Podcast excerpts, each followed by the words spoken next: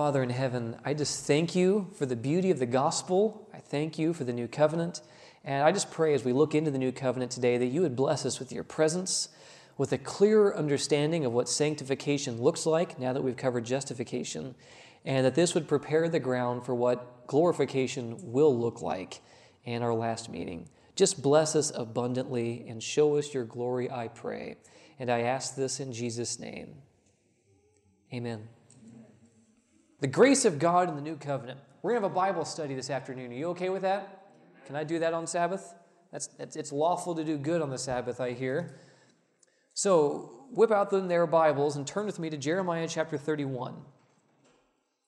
We're going to have the Old Covenant defined and introduced, and uh, I would say introduced, and we'll go from there. The New Covenant introduced. Just kidding. Watch my language there. Jeremiah chapter 31, beginning in verse 31. If you want to know where to find the New Covenant, it's actually found in the Old Testament. Hallelujah. We are Old Testament and New Testament Christians, and that's okay. We believe in the whole Bible, not just the New Testament. So in Jeremiah chapter 31, beginning in verse 31, this is what God says. He says, Behold, the days are coming, says the Lord, when I will make what type of covenant? A new covenant with who? With the house of Israel and with the house of Judah. Not according to the covenant that I made with their fathers in the day that I took them by the hand to lead them out of the land of Egypt, my covenant which they broke, though I was a husband to them, says the Lord. So there's a problem right away, he says, with the old covenant. And he says, It was my covenant which they broke, though I was a husband to them. So, what went wrong then? What was the situation that went down? Let's define the old covenant in Exodus chapter 19, and then we'll come back. Exodus chapter 19. And again, for those studious note takers, these slides will be available after the fact. If you just want to sit back and enjoy the ride, you're welcome to. If it helps you to re- remember better, then go for it. But I also will try to be a good steward of our time. Exodus chapter 19, beginning in verse 3. So, and Moses went up to God, verse 3 of Exodus 19, and the Lord called to him from the mountain, saying, Thus you shall say to the house of Jacob and tell the children of Israel, You have seen what I did to the Egyptians, and how I bore you on eagle's wings and brought you to myself. This is endearing language here. Now, therefore, if you will indeed obey my voice and keep my covenant, then you shall be a special treasure to me above all people, for all the earth is mine and you shall be to me a kingdom of priests and a holy nation. These are the words which you shall speak to the children of Israel. Verse 7 So Moses came and called for the elders of the people and laid before them all these words which the Lord commanded him. Then all the people answered together and said, All that the Lord has spoken, we will do. So Moses brought back the words of the people to the Lord. God says, Here's what I want from the people. The people say, We got you. No problem. We can handle that. Tell the Lord all that you said, we will do. It continues. Go to Exodus chapter 24. This is now after the Ten Commandments are given. Exodus chapter 24, beginning in verse 3. Exodus 24 in verse 3. So Moses came and told the people all the words of the Lord and all the judgments, and all the people answered with one voice and said, All the words which the Lord has spoken, we will do. Sound familiar? Yeah, they just said that in Exodus 19. Go to verse 7. Then he, Moses, took the book of the covenant and read in the hearing of the people, and they said, All that the Lord has spoken, we will do and be obedient. Three times, once in Exodus 19, twice in Exodus 24, God gives the requirements He has for them, and they say, No problem, we can do it. All that the Lord has said, we will do. Hey, that's what my slide says. So, question Did they? You all seem to be in agreement. They did not keep the promise. This is why Moses, when he comes down from the mountain, and Hollywood does this to us. Every time I read this text, I see Charlton Heston. Anyone else have that problem?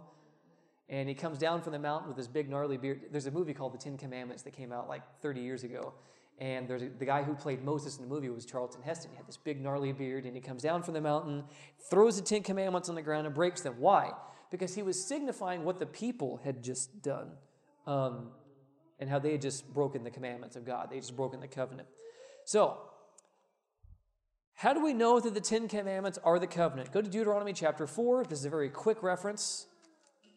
Quick hit it and get it and leave. Deuteronomy 4, verse 11 to 13. Just for any doubts that anyone may have, this is Moses recounting to the people the encounter they had with God at Mount Sinai. Deuteronomy, the fifth book of the Bible, chapter 4, verse 11.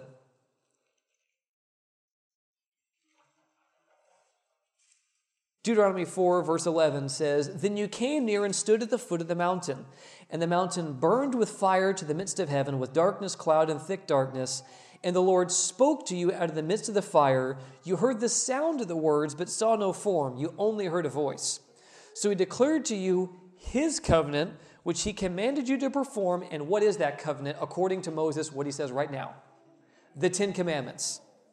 And he wrote them on two tablets of stone. So it should be abundantly clear that the covenant was the Ten Commandments, and the people three times said, We will do it, we will do it, we will do it. The problem is they didn't. Okay? And we'll unpack that now. Go to Jeremiah 31. In fact, they were so freaked out by God talking, they literally told Moses, Look, you talk to him. Let him kill you, but we're done. Like, we, we, we're, we're terrified. You speak to him. Whatever he says, we'll do it. Just tell him to be quiet. Right? The, the people are just terrified at this stage. Why? Because they had a very unhealthy view of God. They had an appeasement based theology that was still in their bloodstream from Egypt. And if the gods are angry, you, you make more agreements, right? You, you, obey, you do what they say to get them to chill out because they're freaking us out right now.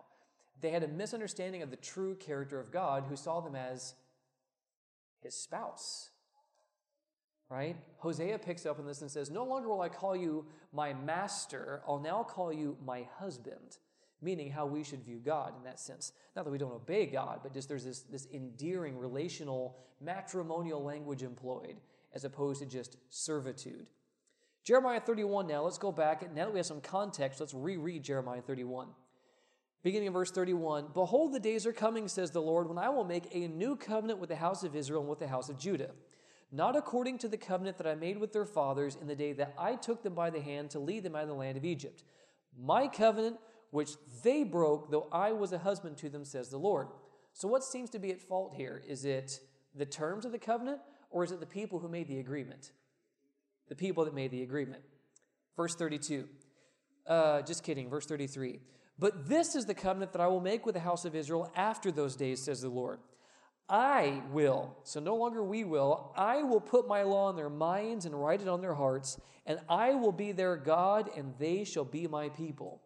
No more shall every man and every teach his neighbor and every man his brother, saying, Know the Lord, for they shall all know me, from the least of them to the greatest of them, says the Lord. For I will forgive their iniquity, and their sin I will remember no more. This sounds too good to be true. Like, this covenant is being made to people who had disobeyed. He's making this covenant to covenant breakers. And he says, I'm going to write my law in your hearts and in your minds, and I'm not going to remember your sins anymore. I will be your God, you will be my people, but I have no intention of remembering your sins. So the law then is no longer outwardly imposed, it's inwardly inscribed. But it remains a part of the human experience nonetheless. We're not doing away with the law, as Paul said, God forbid. We're just putting it in its appropriate place. So the law doesn't go away, the covenant doesn't end. What changes is who the onus is on for making sure that the people will keep it. That's what changes. God is now promising to empower the people to keep it instead of them promising to keep it in their own strength. You understand the difference? And that's just from a reading of the text of Scripture, right? Also, we assume that when we can't keep the law, that we're cast off and can't be God's people anymore. But that isn't the way that He addresses them. He says, as part of the new covenant, that he's not going to bring, he, they're going to be brought into his favor, first of all, through God's pursuit of them. It's through what he's doing that causes him to no longer remember their sins, not based upon what they do. They'll be my people, and I will be their God, and their sins and lawless deeds I'll remember no more. So it sounds too good to be true, and we wonder, can God forgive us? And the reason why we ask this question is because of Revelation 12, which we mentioned in divine service. There is an accuser of the brethren who's gainfully employed. yeah? And who's absolutely desperate because his time is short. Now, if God has no intention of remembering your sins, then why is it that we are so dead set on reminding ourselves of our past mistakes and sins? God has no intention of remembering your sins anymore. And you say, Yeah, but God, I did fill in the blank. And God's response is, I don't remember those anymore. No, but you should, because I did this. It was on this day, at this time, with this person involved. Yes, but you confessed that sin. And the blood of Jesus covered that sin. I now have no intention of ever bringing that up against you ever again. In fact, the only time a sin like that's going to come up before me again is whenever you commit the same sin again. Yeah? Those sins can become uncovered in that sense, but that's the only reason why. But he wants to give us freedom. Now, go with me to Hebrews chapter 8. This is awesome. Hebrews chapter 8. I believe the Apostle Paul is who wrote the book of Hebrews. It's very similar language and logic that he uses in Romans and other places. But in Hebrews chapter 8, regardless, uh, the author of Hebrews addresses this very issue. They talk a lot about the sanctuary in Hebrews, don't they? But wait a minute, the sanctuary, that's an Old Testament dusty old thing that doesn't matter anymore.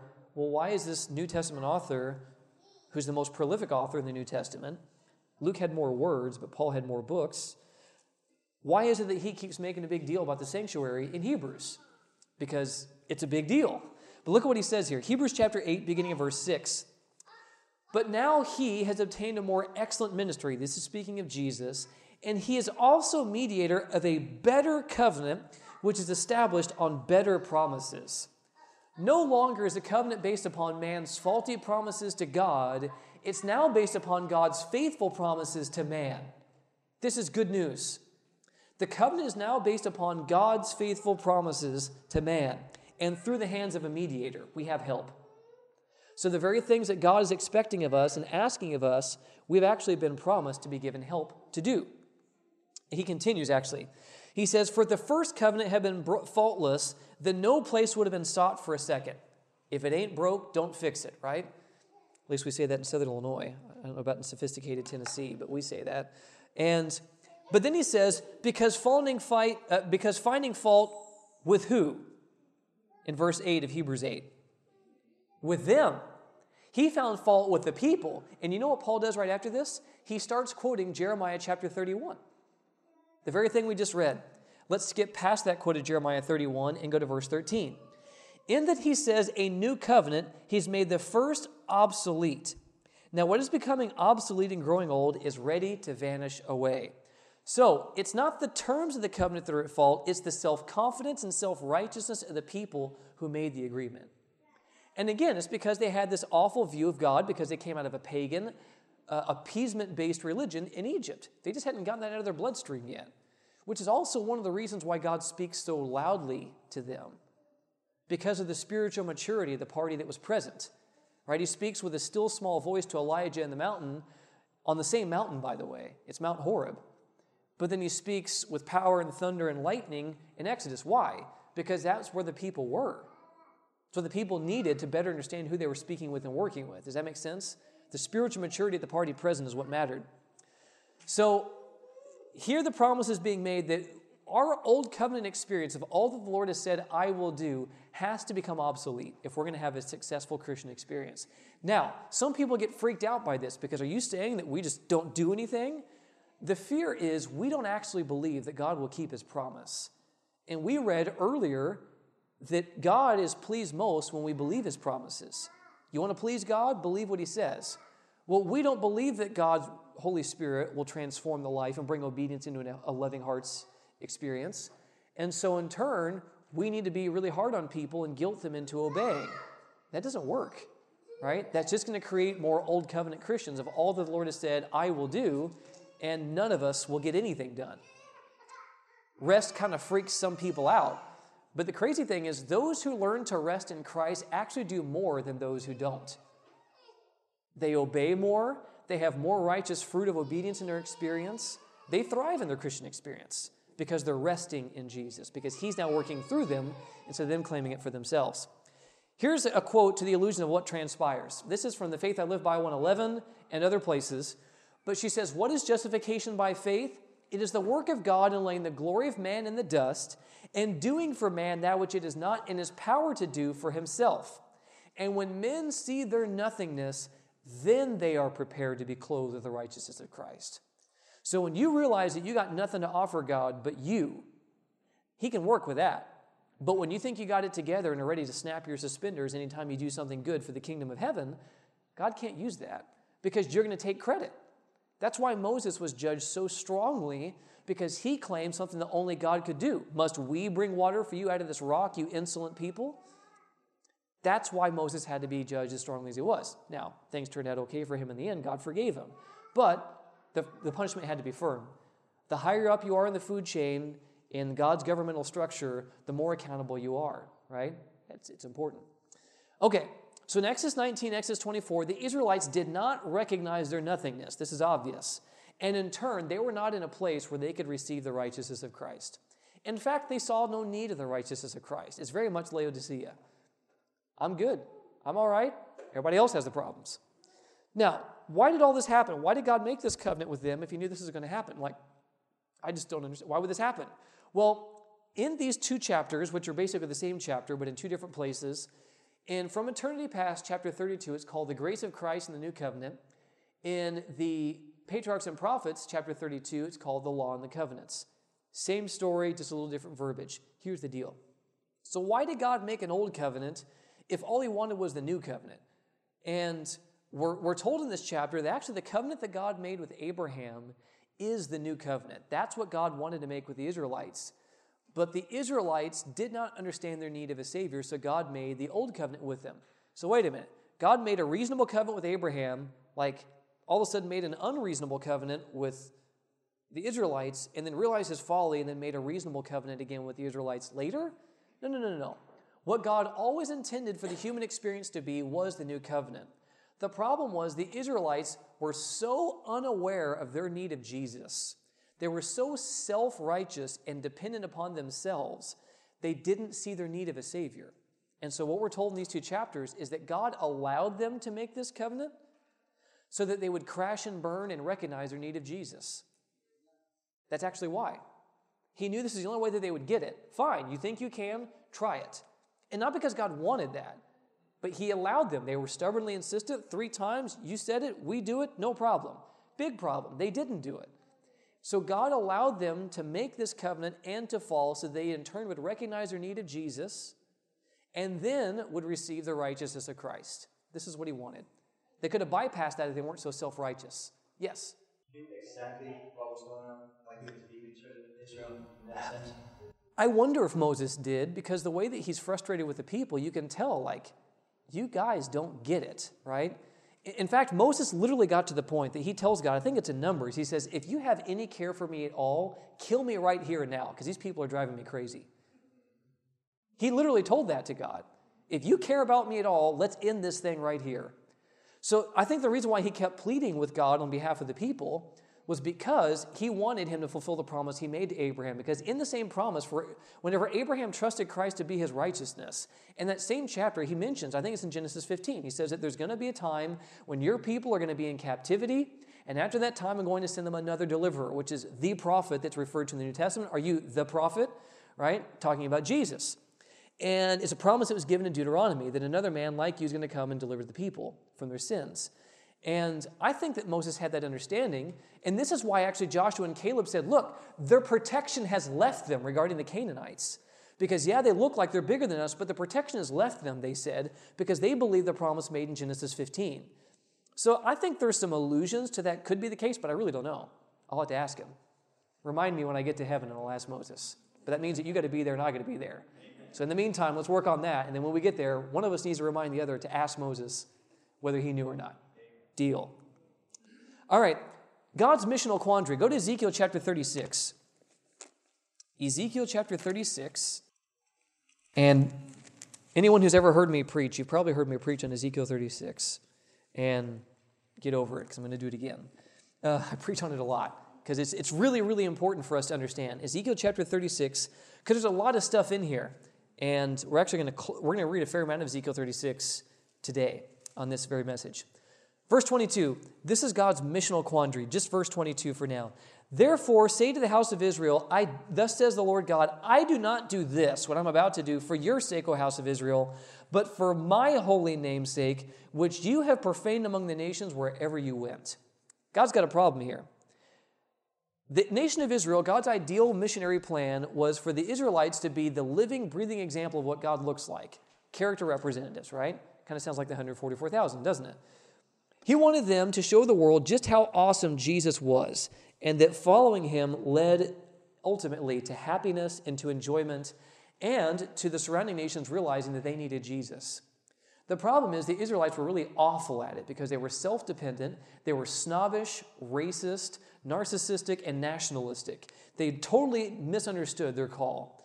And so they end up viewing the other people as if they don't deserve to be saved. So when they were meant to be the missionaries to show how awesome God was by their teachings and by their example, they did the exact opposite. The surrounding nations hated God because of the example of the Israelites. Well, this is a problem because God could have sent angels to reach these folks, but he wanted to use people. So he sets up Israel in the perfect place in the trade corridor, where people from the north, from the north headed south would pass through Israel. People from the south headed north would go through Israel. They would continually stumble upon the people of God and their awesome example. But God says, Look, you, you look nothing like me. The surrounding nations want nothing to do with me because of you. Not because of me. People aren't rejecting me because of who I am. They're rejecting me because of how you're projecting me to be. And many young people are leaving our church in North America for this very problem. Badventists, heavy handed religionists who don't understand the balance of the new covenant, that God does expect obedience, but God supplies what's needed to do the obedience. When you surrender to His will and yield to the promptings of the Spirit, He will help you do what you need to do. But our young people are just, they don't know what to do with things, right? They're seeing things from some people, not all of our members, but they're seeing things from some heavy handed folks that just isn't that attractive.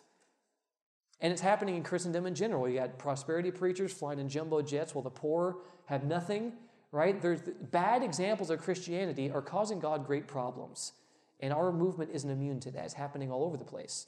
Uh, in, in the Adventist church, in the Baptist church, in the Catholic church, all faiths are wrestling with this right now. Bad representations of who God is. So, God has this problem. It's still happening in the New Testament. Paul tells the church. Who does Paul tell?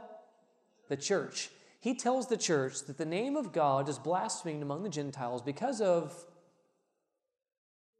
you. Paul said that to the church. The name of God is blasphemed among the Gentiles because of you, church folk. So this issue isn't new, right, to the church, and it hasn't fully gone away. Adults are leaving the church for this too. The problem is that's a that, that's kind of a cop out. Because even though you encounter bad Christians, that doesn't absolve you of your responsibility to get to know who God is for yourself. You should make your decision based upon what the Word of God says and what God says about Himself, not bad Christians. Yeah? That doesn't mean bad Christians keep doing what you're doing. You should stop that and stop it yesterday. But still, our decision needs to be made by ourselves, right, with the Word of God. So, he continues, though, and he has the solution to how he's going to fix this. He says, And they will know that I'm the Lord, says the Lord God. How? When I'm hallowed in you before their eyes, when you look like Jesus. Question. Yes, you in the front. How's that going to happen, right? The people obviously are not doing this. God wants them to look like Jesus. The people want nothing to do with the church and with God because they don't look like Jesus. So he says the people will know that I'm the Lord when you look like Jesus, but how? He continues, verse 24 For I will take you from among the nations, gather you out of all countries, and I'll bring you into your own land. Then I will sprinkle clean water on you, and you shall be clean. We're a filthy mess at this stage. There are 10 I will statements we're about to start reading here and have started. 10 I will statements coming from God Himself. I'll cleanse you. I'll cleanse you from all your filthiness, from, from all your idols, all the things you're running to to escape from God, to escape from accountability, to escape religion. He says, I'll cleanse you from that. I'll give you a new heart and put a new spirit within you. I'll take the heart of stone out of your flesh and give you a heart of flesh. I'll give you the ability to be able to feel again, to have some form of enjoyment in the things of religion and obedience to my law. He says, I'll put my spirit within you and cause you to walk in my statutes, and you will keep my judgments and do them. That's a promise. When you have an indwelling Spirit of God living within you, you now do what you couldn't do otherwise. That's also good news. So, The unbelieving world will know that the Lord alone, that God is Lord alone, when we look like Jesus, and we just found out how. They were selfish, narcissistic, judgmental, nationalistic, and they felt entitled to the favor of God because they were His chosen people. And if we're not careful, we're going to have the same problem on our hands. Just because we have a lot of light does not mean that we're walking in the light all the time. The message to the Laodicean church is not just that you're a sleeping Christian, it's that you're not who you think you are. You think you're okay, but you do not understand your need of gold tried in the fire, a faith that works by love. That means that your faith works, it does stuff, right? By love. You need white garments, you need the righteousness of Jesus, and you need eye salve. You need discernment to recognize your true condition. This is what we need. And not realizing that their mentalities and behavior kept the world from knowing that they were God's chosen people too. You know what the nation of Israel really was? Contractors. Contractors that were replaceable if they rejected their job. And this is what got them in a lot of trouble because, no, no, we're the people of God. Well, what do you do whenever their whole job is to prepare people for the Messiah? The Messiah comes and they crucify him and refuse to believe in him after the crucifixion. How could God possibly use them in just a reasonable, pragmatic sense to tell the world about Jesus if they don't believe in Jesus? So God raises up the Christian church. So, anyway, God was very functional in his call, it was not favoritism. All the Israelites were supposed to do was tell the rest of the world, hey, you can be saved too. Not I'm saved and you're not. You should be saved too. And here's why. And the way that I talk to you and live, the way that God works in my life, would make you believe that God wants you to be saved too. That's the way it should work. Okay. So they weren't better than anyone else, they were meant to reach everybody else. And we just covered that. So, God did not want the Ten Commandments to be something you believed. He wanted it to be a part of who you were. You understand the difference? If the Ten Commandments are a transcription of the character of God, and God wants his character to be replicated in his people, so the message of Revelation 18, the repetition of the third angel's message, can go to the world, the only way that's going to happen is if we look like Jesus. And the Ten Commandments, it's meant to be the essence of who you are, not just some stuff you believe in a book somewhere or that's up on the pulpit back behind because it's the essence of who he is, and that's why. So the law was not the problem that needed to be changed. What needed to be changed was us. We're the problem. The law's relevance remains. So, continuing to verse 30, 28 to 30. Then you shall dwell in the land that I gave to your fathers. You shall be my people, and I will be your God. I will deliver you from all your uncleanness. I will call for the grain and multiply it, and bring no famine upon you. So they would be blessed, even when other nations suffered, so they would see that God provides for his people faithfully. Verse 30, and I will multiply the fruit of your trees and the increase of your fields, so that you need never again bear the reproach of famine among the nations. Um, sometimes we feel that we can't be the people of God, and we have that Romans 7 quandary, right? That we're just not who we want to be. We want to do the right things, but we don't do the right things. But God reassures us here that I'm going to set you free and deliver you from verses 26 and onward, right? Give you a new heart, teach you how to obey. And remembering that he's making these promises, we need to remember he's making these promises to a disobedient people. Because he promises to do something for them. If they take hold of his belief in them and submit to the process and choose to follow the promptings of the Spirit, their experience is going to become radically better. And the world will take notice. Verse 31 uh, then you will remember your evil ways and your deeds that were not good, and you will loathe yourselves in your own sight for your iniquities and for your abominations. When you encounter the goodness of God, the new covenant, it brings repentance to your experience. I believe the goodness of God leading to repentance, in Romans 2 4, is the new covenant and the cross of Christ. Because why would God do all of this cleansing and, and fixing of things that I've messed up? Why would He do that for me? Because He loves you and because He wants the world to know just how awesome He is, and He wants to use you to do it. This amazing mystery in Ephesians, where Paul says that God's going to make known to the principalities, the unfallen worlds, and everyone else about the mysteries of God, and what agency is He going to use? The church. Ugly folk like me. He's going to use us to vindicate His character amongst the realms. I think that's amazing because He knows that you can. He knows that by the power of God living in you, it's already possible. In fact, with every command that God gives us, within the command is the power to do it. We're told, actually, I think that's actually going to be later, so I'll hold that. So, God would do that for me? Yeah, but I'm dirty. I have idols, right? I have a stony heart. I don't obey. Everything about this is what God promises to do for us. That's what we just read in Ezekiel 36. He'll fix all those problems.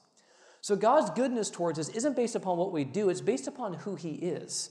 He doesn't just like decide to love us because we did something good. God has always loved us. He always wanted this for us, and He always wanted us to be in fellowship with Him. He's providing the means necessary to make that possible. Now, some here may be getting a little antsy saying, Yeah, but what do we do? Well, the I wills of God are actually dependent upon your I will. I will cease trying to appease God by my deeds. I will stop avoiding the conviction of the Holy Spirit. I will choose to believe the things about me that God believes. I will yield my will, my power of choice, and my desires to the one who's given all for my happiness and for my salvation. The I wills of God are dependent upon your I will, and He's asking you to lay down your old covenant experience of I wills and to rest in His. But amen, that, again, that idea of rest freaks some people out. But rest is not something you should be afraid of. The people who rest in Jesus do more for Jesus than the people who don't rest in Jesus. They do even more work. So, yielding our wills and choosing to receive Christ's spirit of surrender is the hardest thing you'll ever do in human flesh. That's true. But it's what leads to our happiness and our victory. And when you encounter the Christ of the cross, you're willing to surrender to Him because you know He has your best interests at heart. This is why the Ten Commandments are not at the front gate of the sanctuary. You know what the first thing is that you encounter when you walk into the sanctuary? The cross. When you encounter the cross and are baptized and enter the believer's experience, God begins a process of making you like Him, and the end goal is a perfect representation of Him in the most holy place. This is where it will go, but God doesn't start there. He starts where it makes sense with the cross to win your affections, to win your trust, so you'll be yielding to the process the rest of the way because you know Him. You don't want to surrender to somebody you don't know, but you would to someone that you knew had your best interest at heart. That's the point. Again, what is justification by faith? It's the work of God in laying the glory of man in the dust and doing for man that which it is not in his power to do for himself. And when men see their own nothingness, they are prepared to be clothed with the righteousness of Christ. We have to come to terms with the fact, beloved, that we have nothing to offer God but us. That's it. One of the things I love most about Jesus is that our piety does not impress him and our dirt does not discourage him. Jesus' love for you is at its zenith no matter what you do. Does that mean he approves of you living a self destructive lifestyle? Of course not. You can't love someone and endorse foolishness. But his love for you is not dependent upon what you do, it's always there all the time. Our actions don't change that for the worse or for the better. This is from the Andrews Study Bible commenting on Ezekiel 36 says God will move his followers to obedience through the power of his Spirit. This is a unique declaration about obedience as a result of God's working in humans through the Holy Spirit. Thus, obedience is not our achievement or performance, but a what? A consequence of letting God work in us. Alone, we are not able to follow him. Power to overcome evil and live in harmony with his commandments comes from a source outside of us. We are dependent upon God to provide what we need. Does that make sense? When we surrender to God and are dependent upon Him, we receive strength to obey. Only the Spirit of God can transform hearts and enable people to observe His laws and instructions. And I love this. What God requires, He also provides. Christ's object lesson says something even awesomer. It says, as the will of man cooperates with the will of God, it becomes what? Omnipotent, all powerful. Whatever is to be done at his command may be accomplished in his strength, and all his biddings are enablings. Which means that everything that God asks you to do within the asking or within the command is the power to do it. And a perfect example of this is a guy in John chapter 5. Jesus comes up to the man, he's the most helpless case there, and he, he's just in, in, in a rough shape, yeah? He's been an invalid for how long? Does anyone know? 38 years. And Jesus comes up to the man and asks him this seemingly obvious, obvious and somewhat ridiculous question Do you want to be made well? Now, do you think this guy wants to be made well? Yeah. But the answer the guy gives him shows a little bit about his experience. He's so filled with shame and unworthiness because of his lifestyle of sin, he doesn't think he deserves to be well. And he feels rejected because no one helps him. When the water is stirred, there's no one to help him. And if you're the most helpless case there, what's the chance of you getting in that water and being healed? Doesn't happen. You just give up on life eventually. Doesn't even shift his body weight anymore. Doesn't even have those palpitations of the heart anymore. When the water is stirred, it's for somebody else, not for me. But then Jesus says, Rise, take up your mat, and walk. Well, that would be taunting a man if Jesus didn't know what Ellen White just said and what we believe that all of his biddings are enablings. So when Jesus tells the guy to rise, take up his mat, and walk, with the command, the power comes at the same time to do it. The question is, will you receive the word of God and act upon it? And in Desire of Ages, it actually talks about this that do not wait to feel that you were made whole. She says, Of ourselves, we are no more capable. She says, Our souls are palsied. And of ourselves, we are no more capable of living a holy life than was the impotent man capable of walking. But she says that we need to believe his word, and in acting upon his word, we receive strength. So when God says something with the saying, with the command, literally is the strength to carry it forward. The question is, what will you do? And your picture of God matters a lot when you receive the command. Because if you know God has your best interest at heart and God would do this for you, you're going to step out in faith and take him at his word. There was something about Jesus, and this guy saw it and he went for it, and he walked. But she also says that had he rejected, had he just laughed in the face of Jesus, that man never would have walked again, would have lost his one chance of healing. It's good news for us. Desire of Ages 203 is where that's at. Go ahead. That's what it says on the slide. And yeah, I guess I've preached this before. All right. So the Waldensians. The Waldensians, you'll never believe this, were preaching the message of Christ our righteousness to the people in their day. They believed in the gospel and the gospel of righteousness by faith specifically. Here's a story from, this is a summary, just kind of an abbreviated um, segment of Desire of Ages pages 72 to, or Great Controversy, 72 to 75. I'm not going to read all of it, but kind of a summary. But this is good stuff. So the, this is talking about the Bible workers of the Waldensian age. They saw that under the guidance of pope and priest, multitudes were vainly endeavoring to obtain pardon by afflicting their body for the sin of their souls. Taught to trust to their good works to save them, they were ever looking to themselves, their minds dwelling upon their sinful condition, seeing themselves exposed to the wrath of God, exposing soul and body, yet finding no relief. Thus, conscientious souls were bound by the doctrines of Rome. Thousands abandoned friends and kindred and spent their lives in convent cells. By oft repeated fasts and cruel scourgings, by midnight vigils, by prostration for weary hours upon the cold, damp stones of their dreary abode, by long pilgrimages, by humiliating penance and fearful torture, thousands vainly sought to obtain peace of conscience. You ever been there? Vainly striving to obtain it? Promises like ropes of sand, as we're told in Steps of Christ. Oppressed with the sense of uh, vainly sought to obtain peace of conscience. Oppressed with the sense of sin and haunted with the fear of God's avenging wrath, many suffered on. Until exhausted nature gave way, without one ray or light of hope, they sank into the tomb. These people died without hope and without Jesus, and they worked their guts out in religion from stem to stern, and died without hope and without Jesus. This is not the gospel. Look at what she says in response to that. Jesus died as a sacrifice for man because the fallen race can do nothing to recommend themselves to God. The merits of a crucified and risen Savior are the foundation of the Christian's faith. The dependence of the soul upon Christ is as real, and its connection with Him must be as close as that of a limb to the body or of a branch to the vine. It was his, the Waldenses' greatest joy to give hope to the conscientious, sin stricken soul who could only see a God of vengeance waiting to execute justice.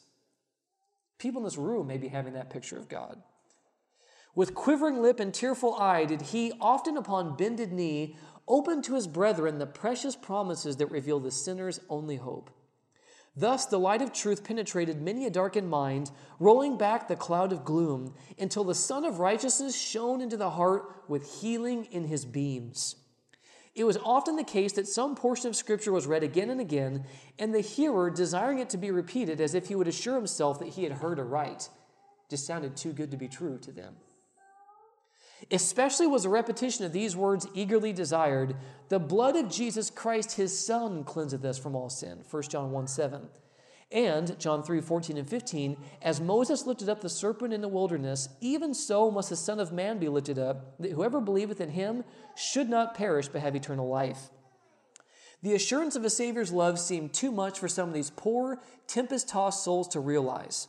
So great was the relief which it brought, such a flood of light was shed upon them that they seemed transported to heaven. Their hands were laid confidingly in the hand of Christ, and their feet were planted upon the rock of ages. All fear of death was banished, and they could now covet the prison or the burning stake, that they might thereby honor the name of their Redeemer. In the secret places, the word of God was thus brought forth and read, sometimes to a single soul, sometimes to a little company who were longing for light and truth. Often the entire night was spent in this manner, and so great would be the wonder and admiration of the listeners that the messenger of mercy was not infrequently compelled to cease his reading until the understanding could grasp the tidings of salvation. I just need a minute. Like, that, that could be true for me. So great with um, yeah, so great would be the wonder and the admiration of listeners that the messenger of mercy was not infrequently compelled to cease his reading until the understanding could grasp the tidings of salvation. Often would words like these be uttered Will God indeed accept my offering? Will he smile upon me? Will he pardon me? And the answer was read Come unto me, all ye that labor and are heavy laden, and I will give you rest. Faith grasped the promise, and the glad response was heard No more long pilgrimages to make.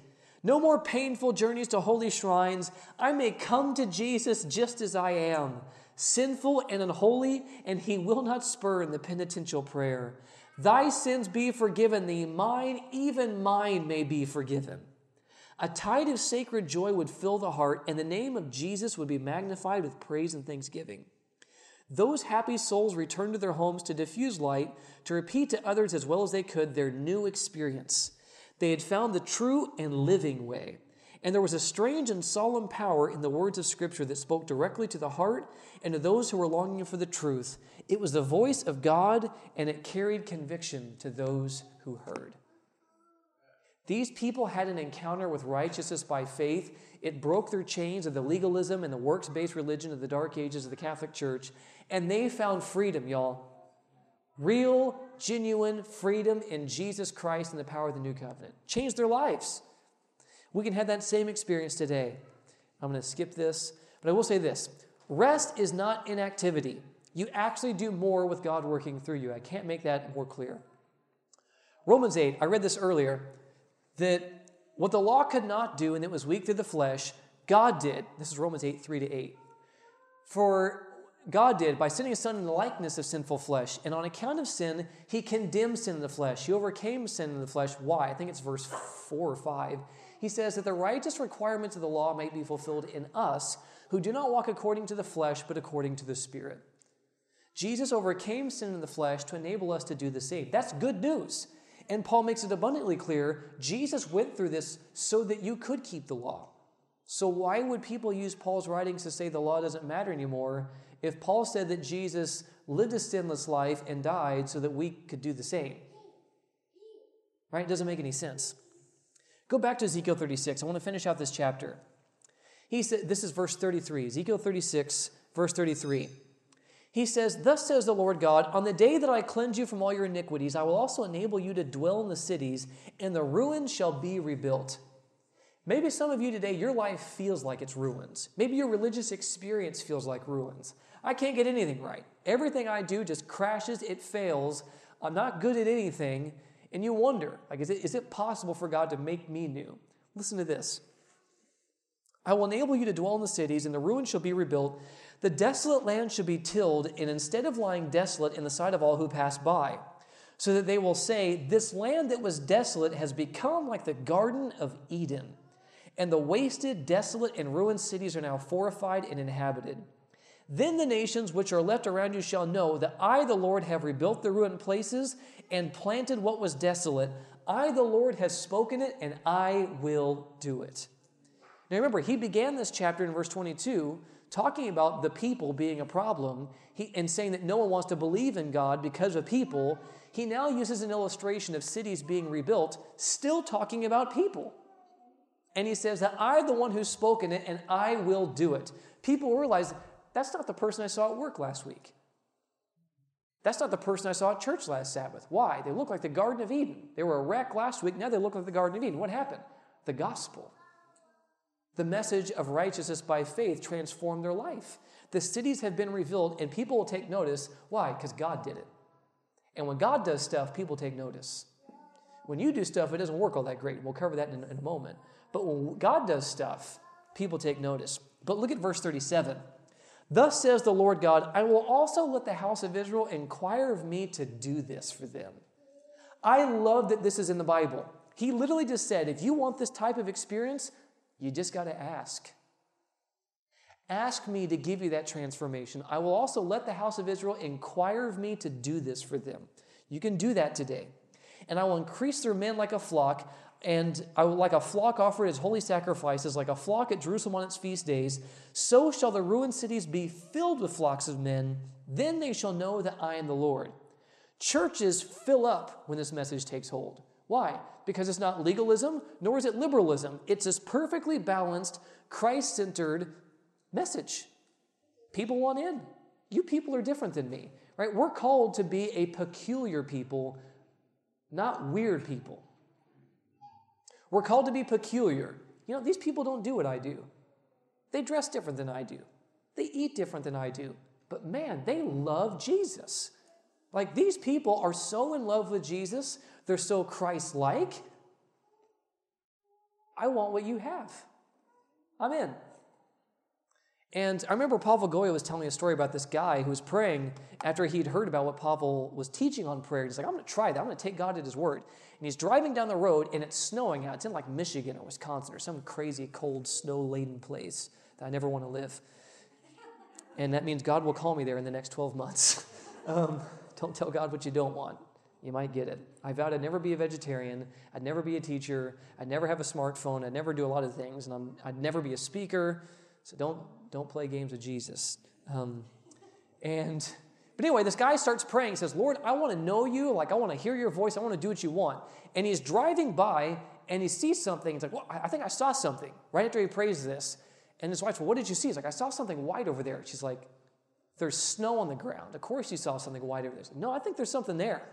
And he turns around in the places that say don't make U turns. He turns around, goes back to the interstate, goes over again, and he sees there's this old guy face down in the snow in a white bathrobe. He'd gotten out of an old folks' home, had Alzheimer's. And they throw him in the back of the car, they take him to the hospital, and the guy ends up being saved. Saved his life. He'd, he'd be in there for like 10 more minutes. He would have been dead. Doctors told him that. And the guy says, what, Where did you find this guy? And he says, Well, here's what happened. I told God that I want to see Jesus, like I want to know you better, and I, just want to listen to you. And so whenever I pray, I just want to hear your voice. I want to know you better.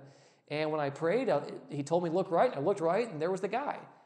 And he says, Where's your church? I want to go there. And he's like, Yeah, but we go to church on Saturday. I don't care if you go on Tuesday.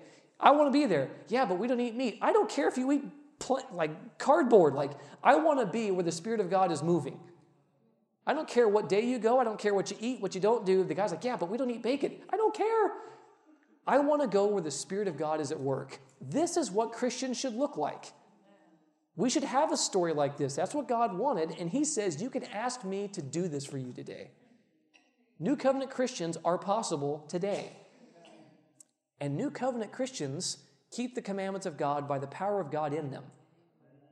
New covenant Christians don't abandon the law of God, it becomes a part of them. They live it out because they look like Jesus.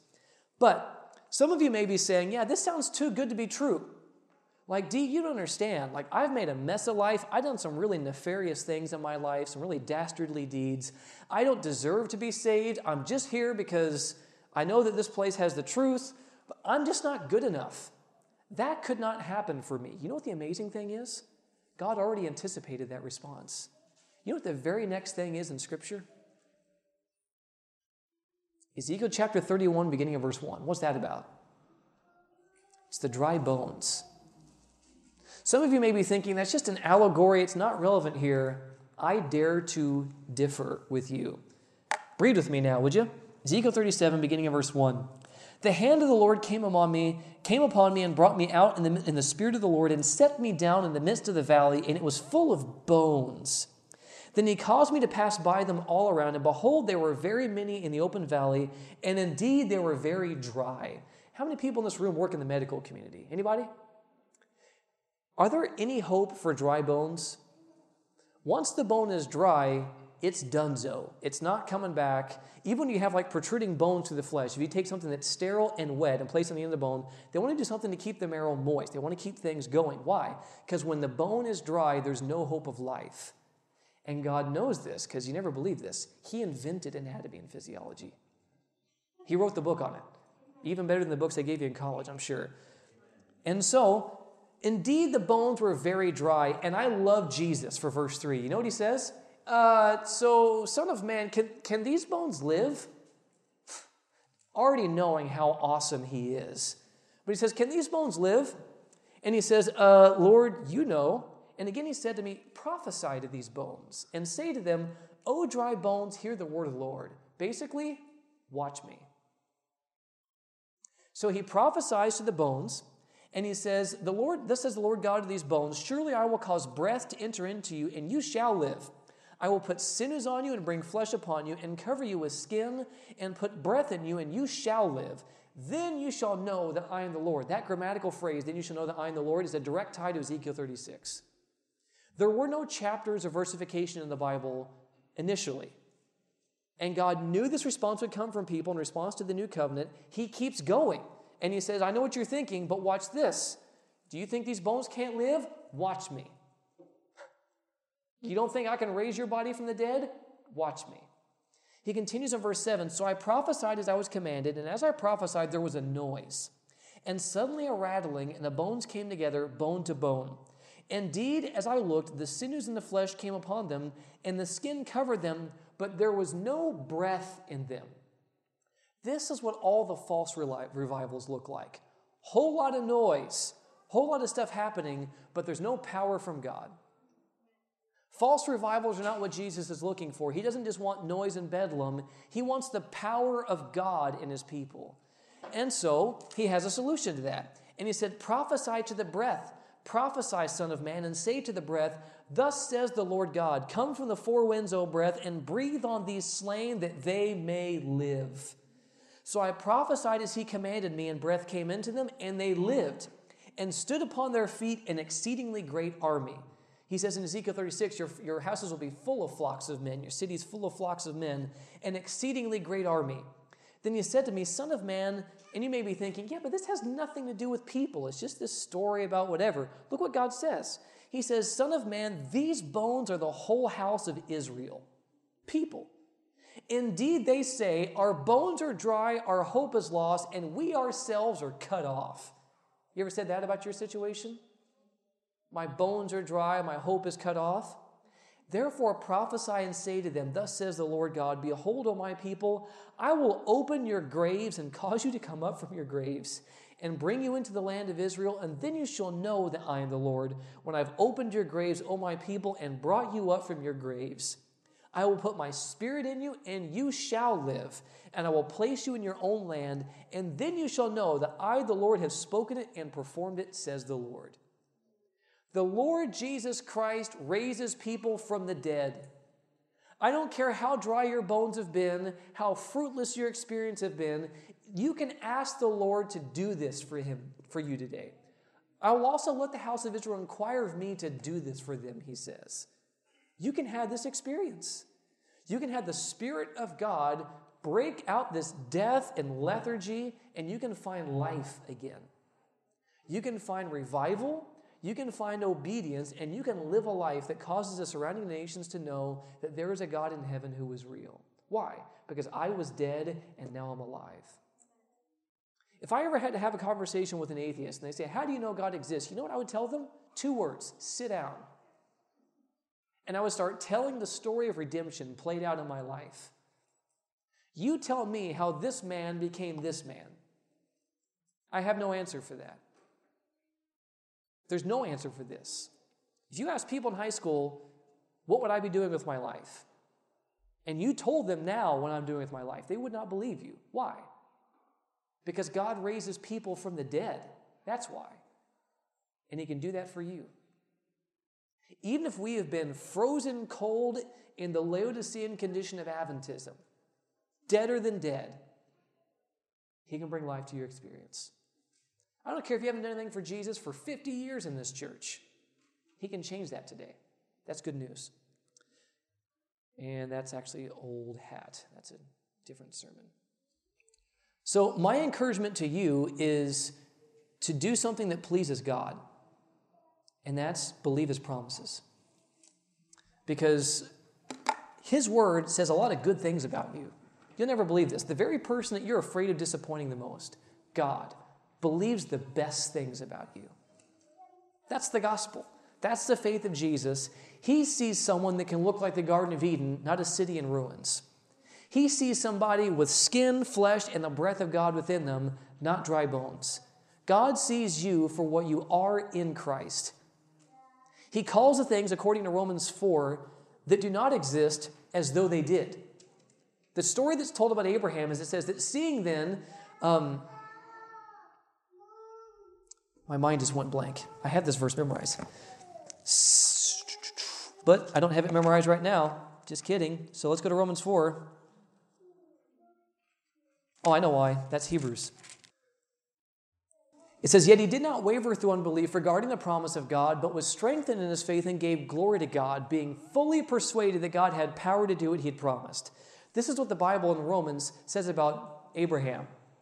The only problem with that is the text itself in the book of Genesis. Because the very same Abraham had a whole lot of times when he didn't believe. Hagar's a good example, which now led to, you know, like ISIS, right? We're still dealing with that unbelief today. He wrestled, right? He lied about his wife twice. But here's the thing when Abraham trusted Jesus to be his righteousness, according to Romans 4, Jesus rewrites his story in the history books. Doesn't seem like that anymore. And that's why Paul says in the same chapter, he calls the things that do not exist as though they did. God calls Abraham what he is in Jesus, not what he lived in Genesis. That means that if your life has been filled with, I mean, Abraham was, he did pretty well compared to most of us, yeah? He can rewrite your story too. If you've been faithless, if you've been discouraged, if you've been idle in your Christian experience, that can change. That's good news. That's the message of righteousness by faith. That's the message of sanctification that the power of God, when you yield to Jesus and say yes to Him and follow the promptings of the Spirit, you become something you weren't before. And you receive the imputed righteousness at salvation, and you're continually receiving the imparted righteousness day by day as you're being sanctified. So you've started on a process, and God, who is faithful to begin is going to make sure it ends as it ought, right? He who began a good work, and you will see it through to the end if you stay in the process, if you continue to respond to the promptings of the Spirit every step of the way, God will keep his promise to you, and you can please him by believing his promises. Amen? That's good news today. Last thing we're going to cover this afternoon is this idea of imputed and imparted righteousness, and specifically laying out what role the Holy Spirit plays in our salvation, because it's very important to understand this. But I want to close with a word of prayer, and then uh, we'll have a brief break. Lord Jesus, thank you. I thank you that in Ezekiel 36, you said that we can inquire, that you will let the house of Israel inquire of you to do this for us. Lord, we ask that today. I'm a mess. I need Jesus. I don't do the things that I want to do, and the things I don't want to do, I do. And I know the answer is found in Romans 8 by choosing to let you be my righteousness, to cease the works of the flesh to take responsibility for my sin and to trust in Jesus, to depend upon Jesus. And I pray that for me and everyone present. Cleanse us from all unrighteousness, wash us in the blood of Jesus, I pray, and fill us with your Spirit to make us into the people we need to be. And we ask this now in Jesus' name. Amen.